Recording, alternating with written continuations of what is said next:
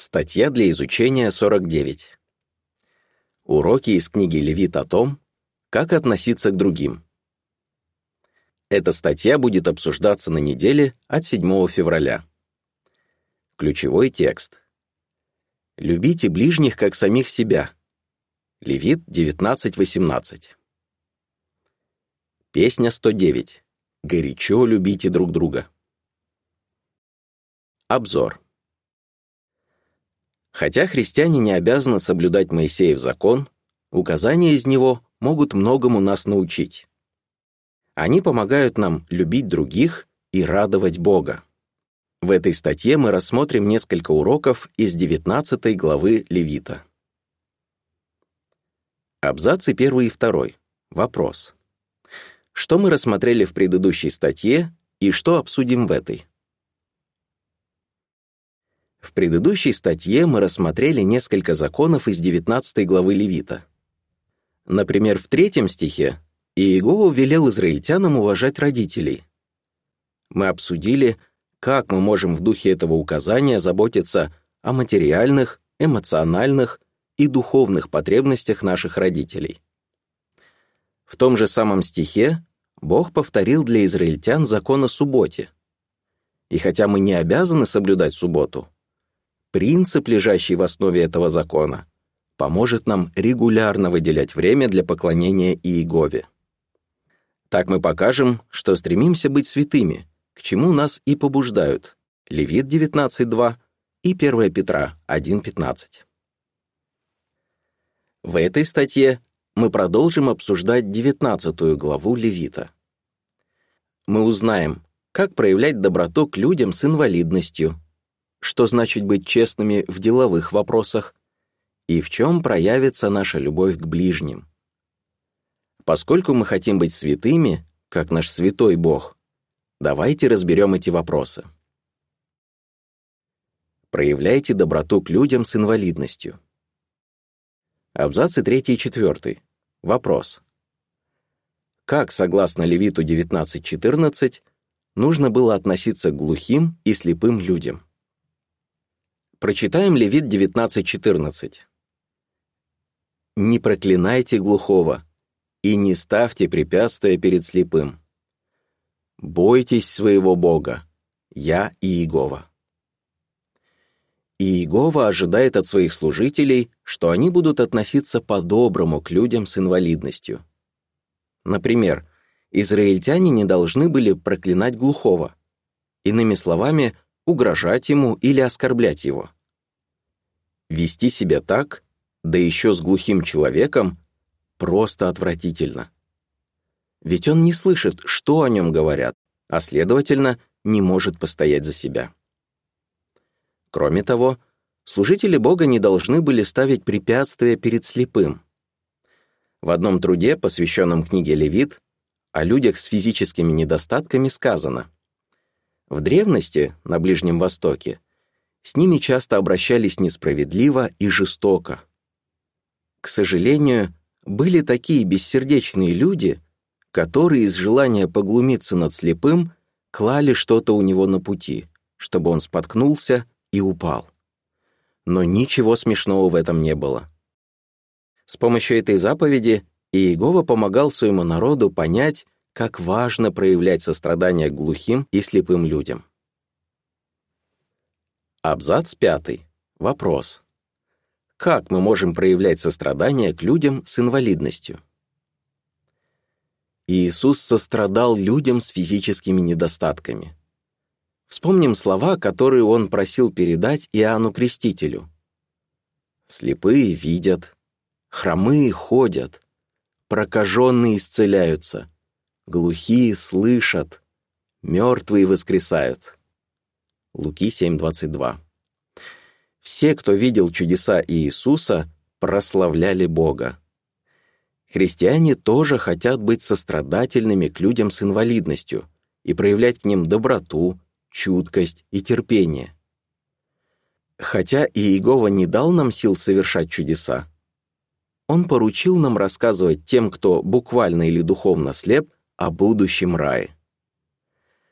Радостная весть о том, что все люди станут абсолютно здоровыми, уже сейчас побуждает многих прославлять Бога. Иллюстрация к абзацам с 3 по 5. Христианин помогает глухому брату общаться с врачом. Подпись к иллюстрации. Какого отношения с нашей стороны заслуживают глухие и слепые люди, согласно Левиту 19.14?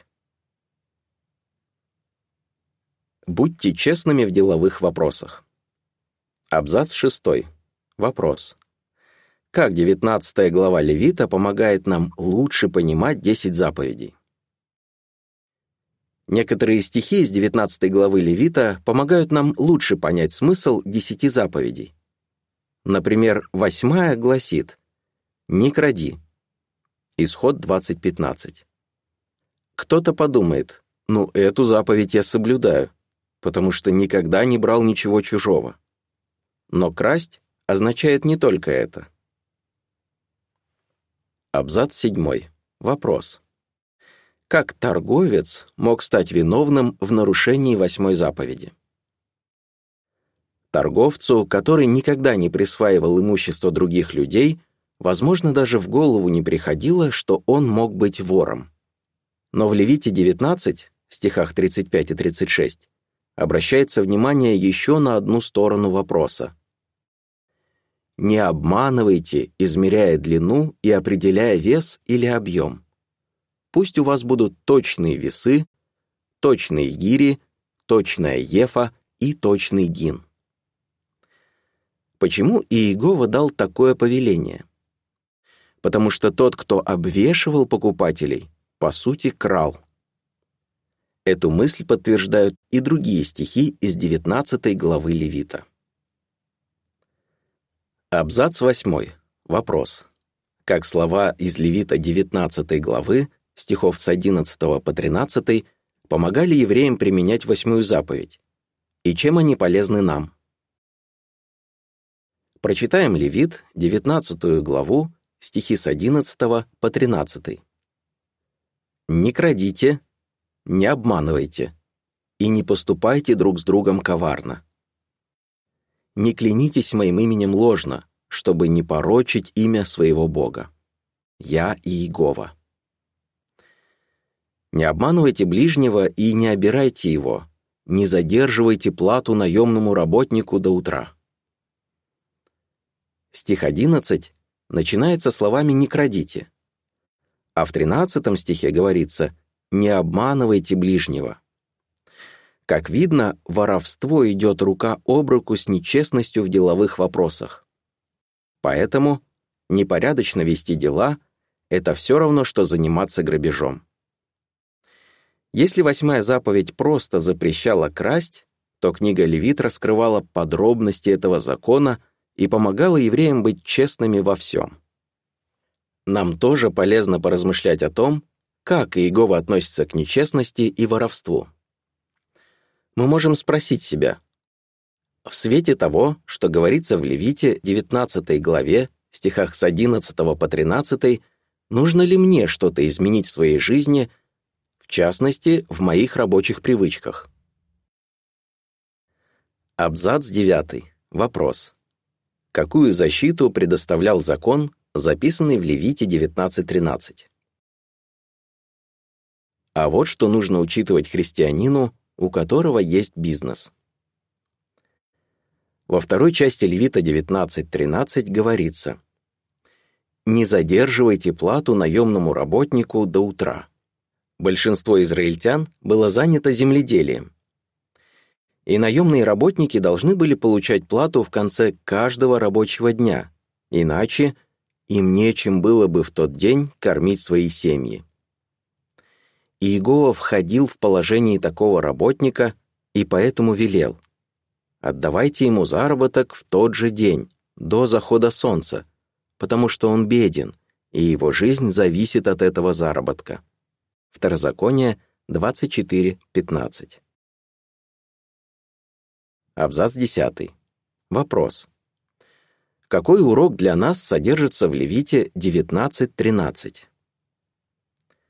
Сегодня многие получают зарплату не каждый день, а раз или два в месяц. Тем не менее, принцип, лежащий в основе Левита 19.13, по-прежнему актуален. Некоторые работодатели наживаются на работниках и платят им намного меньше, чем те заслуживают. Они знают, что от безысходности многие сегодня согласятся работать даже за гроши. В каком-то смысле такое начальство задерживает плату наемному работнику. Христианин же будет справедливо оплачивать труд тех, кого взял на работу. А теперь обратим внимание на другие уроки из 19 главы Левита. Иллюстрация к абзацам с 8 по 10. Брат платит нанятому маляру. Подпись к иллюстрации. В свете слов из Левита 19 главы, стихов с 11 по 13, какие вопросы следует задать себе, христианину, у которого есть бизнес? Любите ближних, как самих себя. Абзацы 11 и 12. Вопрос. Для чего Иисус процитировал Левит 19, стихи 17 и 18? Богу не безразлично, как мы относимся к окружающим. И речь не только о том, чтобы не причинять им вреда. Это видно из Левита 19, стихов 17 и 18. Прочитаем это местописание. «Не питайте ненависти к брату. Обличите ближнего, чтобы не стать виновным в грехе вместе с ним. Не мстите, не затаивайте злобы на соплеменников. Любите ближних, как самих себя. Я Иегова».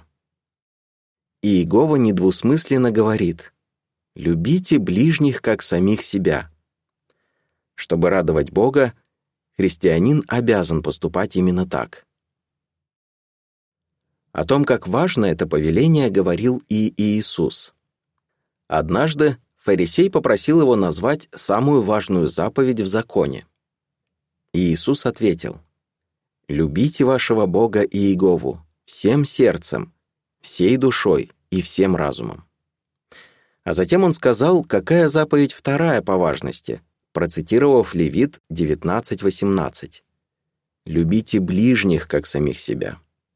Матфея 22, стихи 37 и 39. Есть много возможностей проявлять любовь к ближним. Давайте посмотрим — что о некоторых из них говорится в 19 главе Левита. Абзац 13. Вопрос. Как пример Иосифа помогает лучше понять суть слов из Левита 19.18?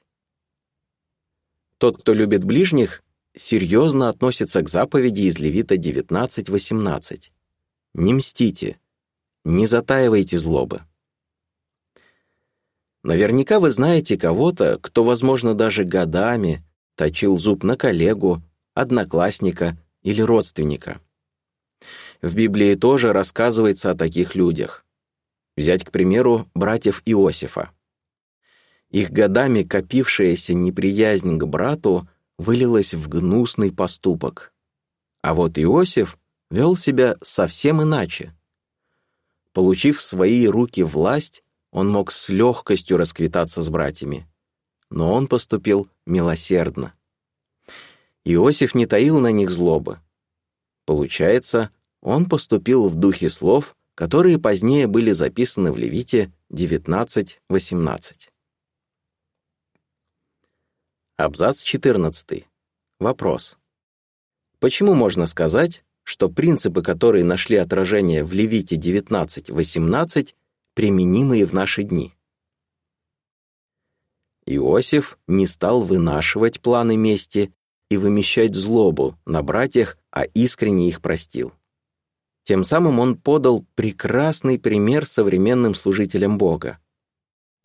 Иметь подобный образ мыслей побуждает нас и Иисус. Например, в образцовой молитве он сказал, что мы должны прощать обидчиков, также и апостол Павел написал «Не мстите за себя, дорогие братья». Римлянам 12.19. А в Колосинам 3.13 он побуждает нас. «Миритесь с недостатками друг друга и великодушно друг друга прощайте, даже если у вас есть причины для обид. Как видим, нормы Иеговы неизменны. И принципы, которые нашли отражение в законе из Левита 19.18, применимы и в наши дни. Абзац 15. Вопрос. Объясните на примере, почему важно отпускать обиду. Кто-то может ранить наши чувства. Душевные раны, как и буквальные, могут быть легкими, а могут быть серьезными. Бывает, открываешь конверт и случайно порежешь палец о край бумаги. Это, конечно, неприятно, но не смертельно. Через день или два мы даже не вспомним об этом. Так и с обидами. Некоторые из них пустяковые. Порой друг скажет или сделает что-то не подумав, и мы с легкостью простим его. Но бывают травмы и посерьезнее. Например, при глубоком порезе, возможно, потребуется перебинтовать рану или наложить швы. Но если постоянно ее трогать, а уж тем более расковыривать, мы сделаем себе только хуже. К сожалению, практически тем же самым занимаются многие люди, когда они сильно обижены. Они бередят рану, снова и снова прокручивая в голове ситуацию, которая причинила им боль. Но этим делают хуже только себе. В таком случае гораздо лучше следовать указанию, записанному в Левите 19.18. Иллюстрация к абзацу 15. Сестру не сильно беспокоит порез на пальце, а вот с более серьезной травмой дело обстоит иначе. Подпись к иллюстрации. Как буквальную, так и эмоциональную рану не стоит бередить. Нужно постараться отпустить обиду. Абзац 16. Вопрос. Как согласно Левиту 19, стихам 33 и 34, израильтяне должны были относиться к чужеземцам, и чему нас это учит? Ближними для израильтян были не только соплеменники. Иегова ожидал, что они будут любить и чужеземцев, которые жили среди них. Он ясно сказал об этом в Левите 19, стихах 33 и 34. Прочитаем это местописание. Если в вашей земле будет жить чужеземец, не обращайтесь с ним плохо. Пусть он будет для вас как коренной житель. Любите его, как самих себя, потому что и вы были чужеземцами в Египте. Я Иегова, ваш Бог. Израильтяне должны были обращаться с людьми из других народов как с коренными жителями и любить их, как самих себя. Например, собирать остатки урожая закон разрешал не только израильтянам, но и чужеземцам. Христиане живут в согласии с принципом, лежащим в основе этого закона, и любят не только соотечественников. Вполне возможно, что в вашей местности немало приезжих. В наши дни этим уже никого не удивишь. Такие люди, и взрослые, и дети, заслуживают нашего уважения. Самое важное дело для святого народа. Абзацы 17 и 18. Вопрос А. К чему нас побуждают Левит 19.2 и 1 Петра 1.15? Вопрос Б. В какой важной работе, согласно словам апостола Петра, мы должны участвовать? И Левит 19.2 и 1 Петра 1.15 побуждают служителей Бога быть святыми. Как мы увидели, многие другие стихи 19 главы Левита тоже объясняют нам, что нужно делать, чтобы радовать Иегову. К слову, мудрость этой главы не ограничивается указаниями, которые мы обсудили в этих двух статьях. Сноска. В стихах, которые не обсуждались в этих статьях, говорится о предвзятом отношении к другим, клевете, употреблении в пищу крови, спиритизме, гадании и сексуальной безнравственности. Левит, 19 глава, стихи 15, 16, с 26 по 29 и 31. Конец сноски. Из христианских греческих писаний видно, что Иегова по-прежнему хочет, чтобы мы руководствовались принципами, лежащими в основе этих указаний. Но апостол Петр упоминает еще кое-что. Из всех добрых дел, в которых участвуют служители Бога, Петр выделил одно. Прежде чем побудить христиан быть святыми во всех поступках, он написал «Подготовьте свой ум, чтобы действовать». 1 Петра 1.13. Что он имел в виду? То, что помазанные братья Христа должны были повсюду проповедовать о превосходных качествах Иеговы, 1 Петра 2.9. Сегодня это делают все христиане. Нет дела важнее и полезнее. Для нас, Божьего святого народа, проповедовать и подготавливать учеников — огромная честь. Поэтому мы не жалеем сил и участвуем в этом деле от всей души. Если мы следуем принципам из 19 главы Левита, то тем самым выражаем любовь к Богу и нашим ближним, а также показываем, что хотим быть святыми во всех своих поступках. Как принципы из 19 главы Левита помогают нам проявлять доброту к людям с инвалидностью, быть честными во всем, любить ближних. Песня 111. Причины для радости. Конец статьи.